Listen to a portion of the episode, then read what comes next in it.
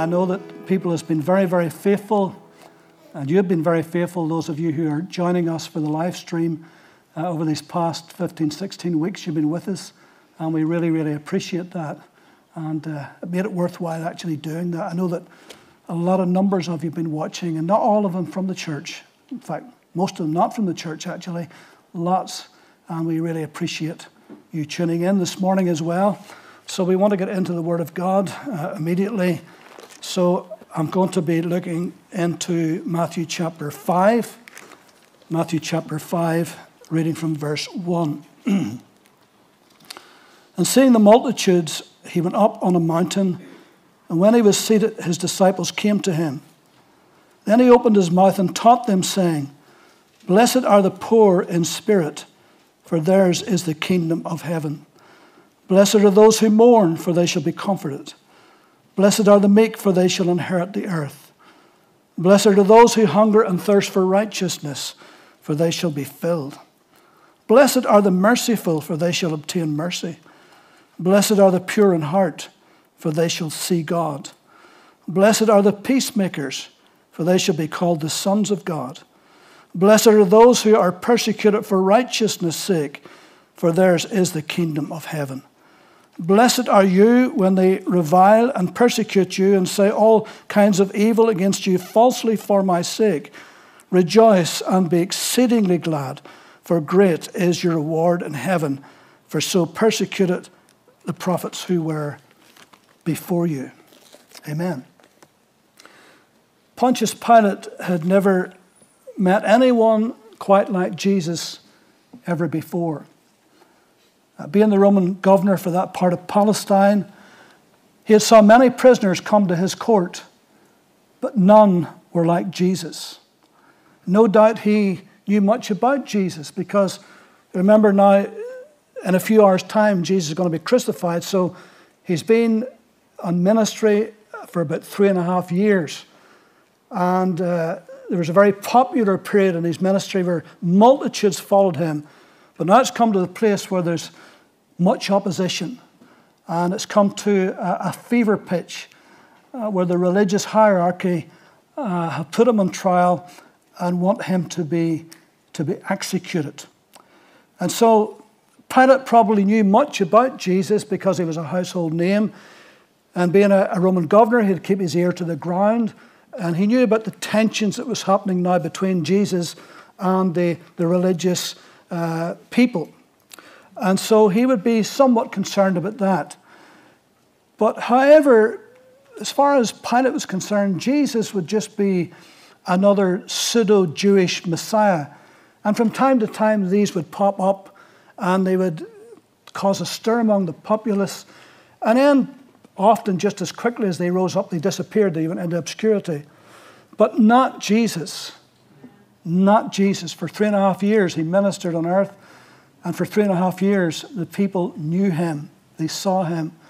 And the poor people, especially, they loved him very, very much. He blessed them so many times. But here, right now, standing in front of Pilate, amidst all the, the baying for blood from these religious Jews, here stood before him this mild mannered, soft spoken Galilean Jesus of Nazareth. And the one thing that, that Pilate must have noticed immediately was there was no fear in the eyes of Jesus. Any, any prisoner standing before Pilate had every right to be frightened because he was known as a brutal and callous and cruel man who would have no qualms whatsoever about executing any prisoner for any reason. So any prisoner standing before this man would be shaking in his sandals, but not Jesus. And Pilate noticed that. And, and in fact, at one point, when he was examining him, he said to Jesus, Do you not know that I have the power to take your life? And, and technically and legally, he had that power. He had the Roman power of the sword. I mean, he was the governor, he, he could choose who would live and who would die. Uh, and Jesus just calmly said to him, You would have no power over me at all except it was given you from above. He had never, ever seen a prisoner like this. In fact, at one point also, when all these accusations against Jesus were flying about, Jesus didn't say anything. And he says, Do you not hear what they're saying? Are you not listening? Have you nothing to say in your defense? And Jesus said, Not a word. Nothing. And, and then Pilate remembered that Herod was in town, he was in Jerusalem, and Jesus being a Galilean, he knew that, that was Herod's jurisdiction. And so he thought he would, he would fob him off to Herod, he would pass the buck, because he really didn't want to deal with this. Uh, and he went, sent him to Herod, and, and Herod was a cruel, wicked puppet king. And, and Herod was asking Jesus many questions, but Jesus answered him not a word. Not one word did he speak to him. And that reminds us of the prophetic scripture in Isaiah 53 uh, in, in, verse 7, uh, and, and how that it says, He was oppressed and he was afflicted, yet he opened not his mouth. He was led as a lamb to the slaughter, and as a sheep before its shears is silent, so he opened not his mouth. Not a word. Now, Pilate knew that Jesus was innocent. He had broken no Roman laws. And regarding all these Jewish, uh, religious, obscure laws, he cared not one jot about them. That was none of his business. He had broken no Roman laws, so as far as he was concerned, he was innocent. In fact, his wife the night before had a dream saying, Have nothing to do with that just man. But so he just stood there trying some way to placate the crowd because he knew this man was innocent. But Jesus just stood there and said nothing. And then, in the midst of this examination, Jesus said something to Pilate which Pilate just could not understand, couldn't even grasp really what he was saying. Jesus said, My kingdom is not of this world. Now, the only kingdom that Pilate knew was the Roman kingdom, the Roman Empire. I mean, all he knew was as a soldier, as a politician, as a governor, as a Roman, was the Roman kingdom. I mean, he just didn't recognize any other kingdom on earth. I mean, the Rome had subjugated most of them anyway. So all his life, the thought of kingdom was eh, Rome. That's all he could think about. But Jesus said, My kingdom is not of this world.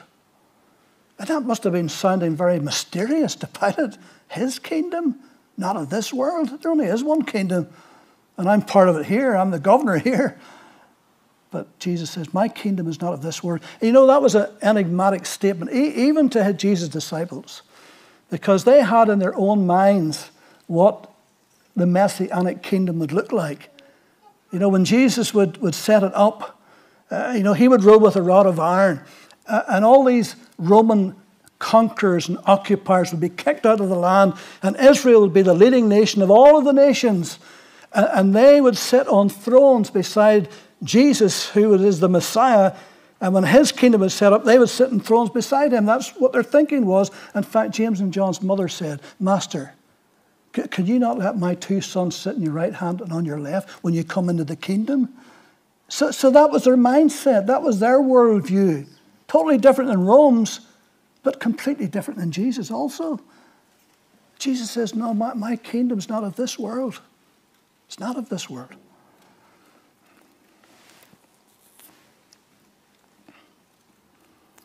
So here in Matthew chapter 5, Jesus begins his Sermon on the Mount with the, the secret of supreme happiness. For that's what the word blessed really means supremely happy joyously happy. And it was a word then that was used to describe the blessedness, the bliss, the joyous happiness that only the gods could attain to, but not mere mortals like them. I mean, they could only wish, but they never could attain this bliss, this true blessedness that was talked about.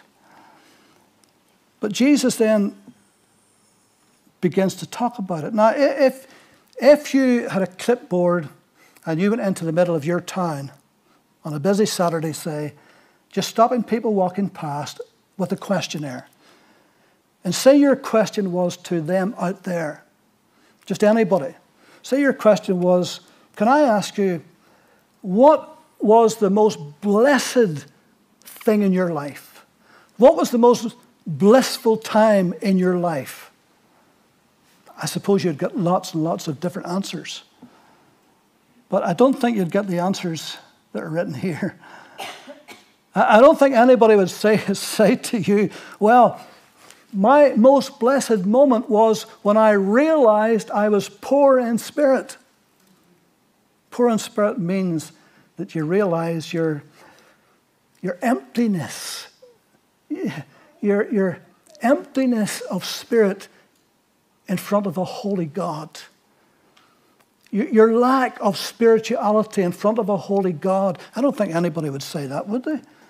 I don't think they would say, well, that was my most blessed time when I realized that. Or my most blessed moment was when I, when I mourned. That's not talking about if a loved one dies and you naturally mourn. It's talking about mourning for sin, mourning for the state of the world because of sin, mourning for the state of the nation, mourning for the state of your family, mourning for the state of yourself because of what sin has done and the, and the disruption and, and the ruination and the pain and the anguish that sin has caused, and you mourn for that. Jesus said, You're blessed when you do that. You're really blessed because most people doesn't do that. They don't really understand that. Or, who's going to say, whenever I'm persecuted for righteousness' sake, when people saying all kinds of things evil against me falsely for Christ's sake, I'm really, truly blessed apart from the world out there not saying that, actually, most Christians wouldn't even say that. Because we don't think of being blessed if people's talking about us, or people's coming against us, or people's being horrible, or threatening, or persecuting. We don't think that's a blessed moment. As far as God is, is we're actually blessed when that happens. He sees that's a blessing to us. See, it's a very, very different kingdom that we belong to, entirely different. Uh, and this is the manifesto of the kingdom. You and I are subjects of this kingdom. You know, for anybody that travels and you go to another country, you realize very quickly that you're under a different jurisdiction. Different rules apply, different customs, different culture, different legal things, different monetary system, different political system. It's all different. And, and you realize, well, if, if I'm going to spend a little bit of time in this country, even on a holiday, or I'm just transiting through it, I better remember this is not my country, these are not my rules, so I better behave myself. Different rules apply here. And the kingdom of God has got different rules, different principles, different laws apply. And so we need to remember that. These are the rules that govern our lives, and they're very different than this present world that we live in. Uh, these, these beatitudes, or somebody called them the beautiful attitudes, uh, they take us to a different level entirely. They lift us up to a new level. The kingdom of God is entirely different than the kingdom of this world. Uh, these things we have just read, these are the norm for the kingdom of God, but they're not the norm for this world. Sure, they're not. Yeah. Absolutely not. And so, we as ambassadors for the kingdom of God, these are our credentials. Now, when Jesus stood before Pilate being persecuted for righteousness' sake, there was a meekness about Jesus. Now, meekness is not weakness. Meekness is that strong inner ability on the inside to be able to take all of that and stand there and really not let that overcome you. And Jesus was meek. All the vitriol, all the hostility, all the cursing, all the stuff that was hurled at him, he just stood there with such meekness. That was such strength. Now, of course, Rome, they don't think of meekness as strength, that's weakness to them. I mean, they're aggressive, really strong, aggressive, you know. But that's not the kingdom's way. The kingdom's way to be meek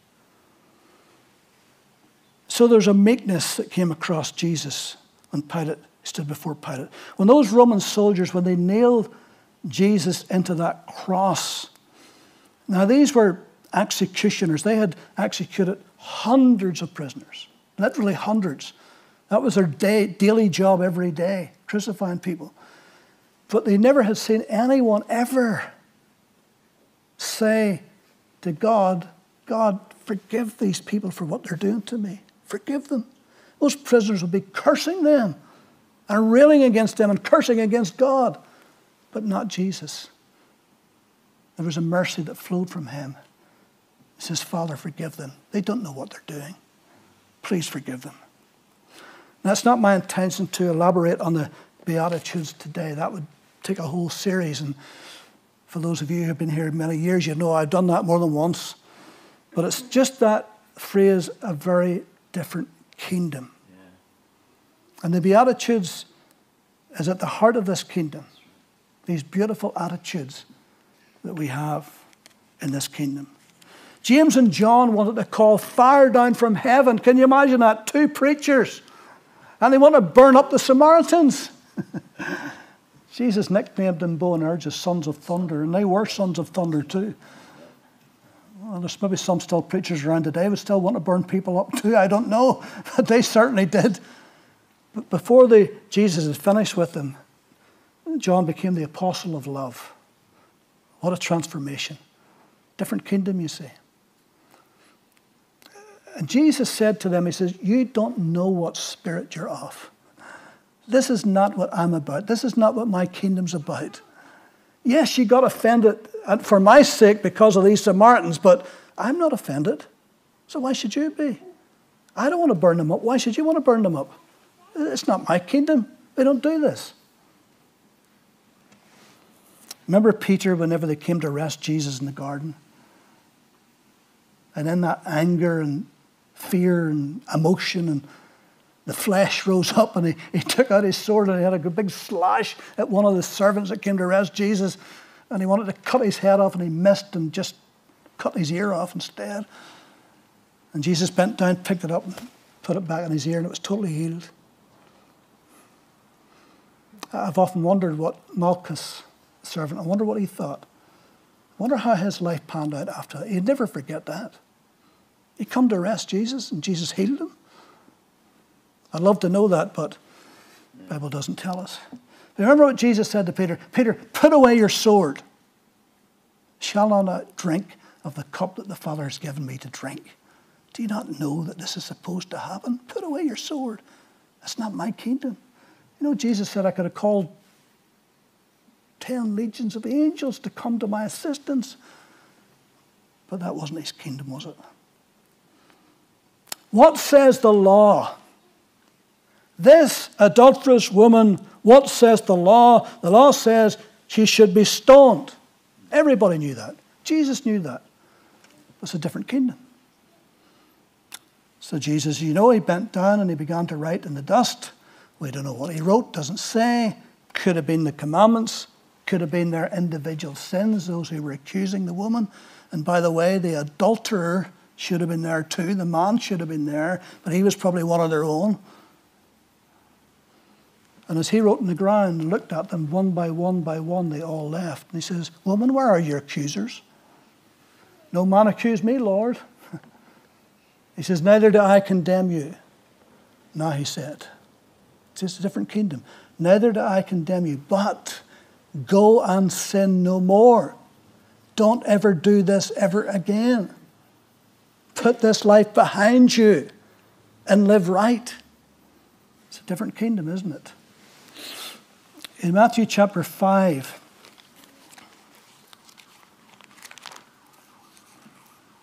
in verse 21, Jesus said, You have heard that it was said to those of old, You shall not murder, and whoever murders will be in danger of the judgment. But I say to you that whoever is angry with his brother without a cause shall be in danger of the judgment. And whoever says to his brother, Raca, shall be in danger of the council. But whoever says, You fool, shall be in danger of hell fire. Therefore, if you bring your gift to the altar and there remember that your brother has something against you, leave your gift there before the altar and go your way first, and go your way. First be reconciled to your brother, then come and offer your gift.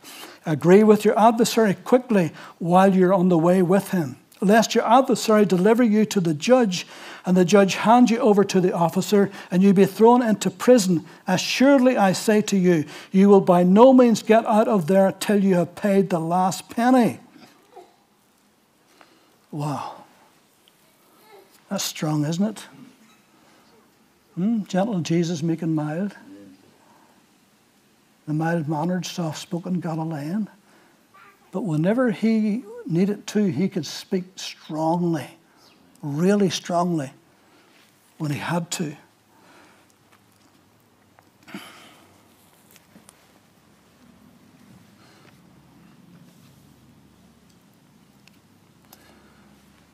What about this kingdom? The kingdom of God. Now, I'm not going to differentiate between the kingdom of God and the kingdom of heaven. I'm not going into the technicalities of that. It's not our subject. I'll just keep saying the kingdom of God.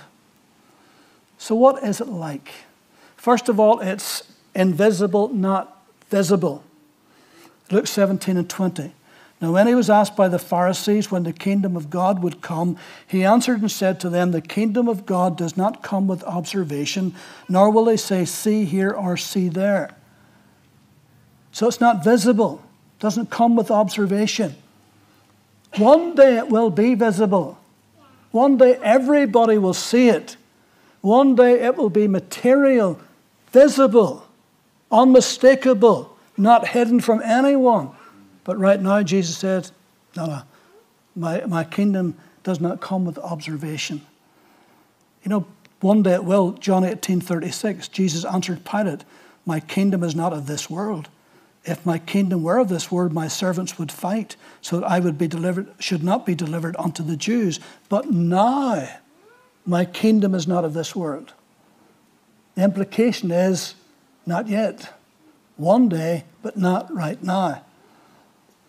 Uh, Herschel Hobbs says that between Malachi and Matthew, there's 400 silent years. he says there was plenty of Jewish writers who popularized the notion that a conquering military Messiah would come with pomp and power, but when the true Messiah came, he was interested in character, not conquest.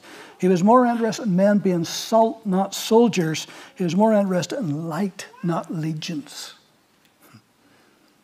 Different kingdom. Different kingdom. His, even his disciples was thinking of a material kingdom, and they wanted to be rulers in it. But he says, no, no. Right now, that's not my kingdom. And so it's invisible, it's not visible. The only, the only way this world will even get a glimpse of this kingdom is through us. It's the only way. Through our actions and our talk and our deeds and our lifestyle that's when they will see something different. We're living different in this world around us. And they'll wonder why. Why is that? It's a different kingdom. It's internal, not external. Luke 17, 20, 21. The kingdom of God does not come with observation, saying, See here or see there. For indeed the kingdom of God is within you. It's inward, not outward. It's internal, not external. You see, the Jews, the religious Jews, the scribes, the Pharisees, it was all external with them. It wasn't internal. It was all what they did. It was all their laws, their regulations, how they did things. That's what counted with them. And if you didn't do those things they did, then you weren't part of the kingdom. But Jesus says, no. No, no, he says, no. It's internal, it's not external. And, and in fact, in, in, in Matthew 23, uh, let me just have a little look here. Matthew 23, and I'll read from verse uh, 23. Woe to you, scribes, Pharisees, hypocrites, for you pay tithe of mint and anise and cumin and have neglected the weightier matters of the law justice, mercy, and faith. These you ought to have done without leaving the others undone, blind guides who strain out a gnat and swallow a camel. Woe to you, scribes and Pharisees, hypocrites, for you cleanse the outside of the cup and dish, but inside they're full of extortion and self indulgence. Blind Pharisee, first cleanse the inside of the cup and dish, that the outside of them may be clean also. Woe to you, scribes and Pharisees, hypocrites, for you are like whitewashed tombs, which indeed appear beautiful outwardly, but inside are full of dead men's bones and uncleanness. Even so, you also outwardly appear righteous to men, but inside you're full of hypocrisy and lawlessness. Woe to you, scribes and Pharisees, hypocrites, because you build the tombs of the prophets and adorn the monuments of the righteous, and say, If we had lived in the days of our fathers, we would not have been partakers with them in the blood of the prophets, which is totally untrue. They would have. Therefore, you are witnesses against yourselves that you're the sons of those who murdered the prophets. Fill up then the measure of your father's guilt. Serpents, brood of vipers, how can you escape the condemnation of hell? Wow. Strong words, amen? Yeah. Really strong words. But what is he saying? He says, You're all external, he says. You have nothing on the inside, only corruption. You look all white and shiny on the outside. You know, the people whitewashed their tombs in those days, but inside was dead men's bones. And he says, That's what you're like. Spiritually, you're dead on the inside. You're full of corruption. But outside, you put on a big show. He says, You're a bunch of hypocrites. That's not my kingdom. My kingdom is internal, not external. It's inside, not outside. Such a difference, isn't there? Such a difference. Apostle Paul in Romans 14, you know, there was a, a, there was a debate going on within the church because the Romans were pagans they got saved, they come out of the paganism, they come into the church. But they knew that the meat that was being bought in the marketplace, there was a good chance that that had already been offered up to idols in some temple, because that's what they used to do. So when they came to the marketplace, they were wondering, now if I buy that meat, will that have already been offered unto idols? And if I buy it and eat it, will I be partaking of that idol worship because I'm a Christian now? And so some of them had a conscience about that. That bothered them. But others didn't have a conscience. They says, well, we don't follow idols anymore. We, we follow the one true living God. So it's only a piece of meat, so we can eat that. But then that caused tension between those who could eat and those who felt they couldn't eat. And it was the same with drinking wine, those who could, those who couldn't. It's the same with observing certain days, Though he observed this day, though he wouldn't observe that day. So this, this was going on in the church, and Paul got a little bit upset about that. And basically says, look, as far as the meat offered unto idols, he says, we, we don't believe in idols anymore. So he says, I can eat that. That wouldn't bother me. But if it bothered somebody who had a weaker conscience, he says, I wouldn't eat that in front of them because that might stumble them. They might think, well, if you can eat it, I can eat it. But wait a minute, I don't have a conscience about it. It doesn't bother me, but it bothers you. So if you eat it and it's bothering you against your conscience, it's going to be sin to you. You see. So here's what he said. in Matthew, sorry, in Romans 14, 17, he says, For the kingdom of God is not eating and drinking, but righteousness and peace and joy in the Holy Spirit. It's internal, not external. All these things you're talking about is external, but it's internal. That's where it counts. You know, if you don't want to eat meat, that's the external stuff. Don't get hung up on that. Think of what's on the inside righteousness and peace and joy in the Holy Spirit. And you know, there's a lot of that in church today, the external, the internal. And you know, we fight and argue and get hung up about this, that, and the other. And a lot of it is just opinion, a lot of it's preference. But I wouldn't do anything knowingly if I thought it would stumble my brother, even though I could do it without any conscience whatsoever. But if I thought if it stumbles him or stumbles her, I'll not do it in front of them. I won't stumble them for Christ's sake. That's walking in love, by the way. Does that. You make that sacrifice. And so, it's invisible, it's not visible, it's internal, not external. It is eternal, not temporal. Eternal, not temporal. Psalm 105:13, it is an everlasting kingdom. Daniel 2:44, it shall never be destroyed. Hebrews 12:28, it cannot be shaken. And Jesus' great prayer in Matthew 6, he ends, verse 13, he ends by saying, For yours is the kingdom and the power and the glory forever and forever. Amen.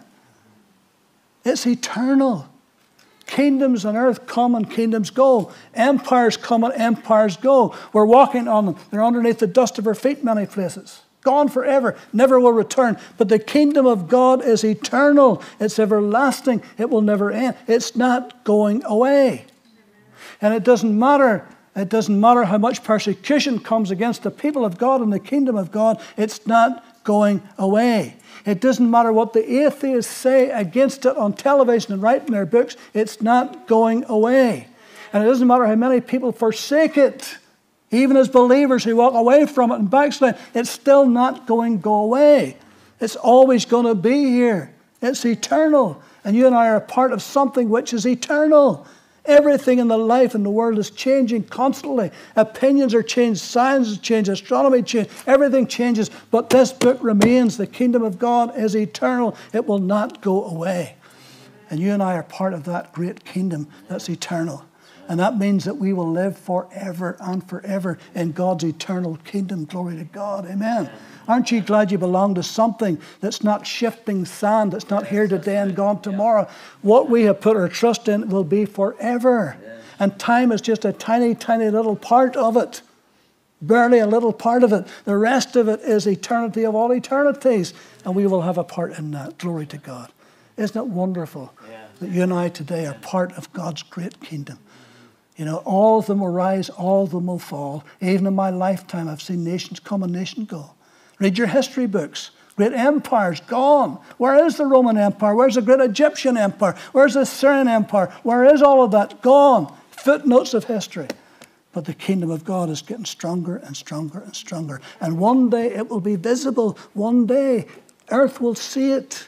And Jesus will be seated on his throne. And as I preached last week, one day every knee shall bow to him and every tongue shall confess that Jesus Christ is Lord to the glory of God the Father. Amen. This is the kingdom that we belong to. Those of you who are watching me today are believers. This is the kingdom that you belong to. Aren't you glad that you belong to the kingdom of God? Yes. Aren't you glad that day when God opened up our eyes and we saw for the first time this wonderful, precious kingdom that we belong to? Aren't you glad that we live differently? And you know, it's not easy. Nobody said it would be easy. We need the help of the Holy Spirit. We need the Spirit of grace to live out even these beatitudes. That's the manifesto of the kingdom. For us to live this way, we need the grace of God. We need the Holy Spirit. We need His power. We need His wisdom. We need His courage. But aren't you glad that you're part of this? Amen. I'm glad I'm part of it. Amen. Amen.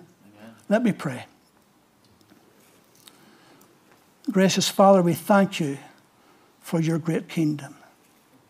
And we thank you that your Son Jesus is King of kings and Lord of all lords. And that one day the whole earth will be subject to him, and everyone will bow and confess to him. And we thank you, Lord, that we have done that. By your grace and your mercy, you brought us to that place. So we give you thanks today for your glorious kingdom, thanking you that we're part and parcel of it, not just now, but forevermore. We give thanks to you. In the name of your Son, the Lord Jesus. And all God's people said, Amen. So we hope to see you next week, God willing, all right, for whatever service. Let me say, whatever service you chose this week, if you can stick to that next week, if it suits you. If you can't, then let us know because we're trying to get numbers right and space people out. It's worked well so far, it's worked well. And if you've been watching, if you want to tune in again next week to us, we would be delighted if you would join us for the service at 11.30 Thank you for joining us.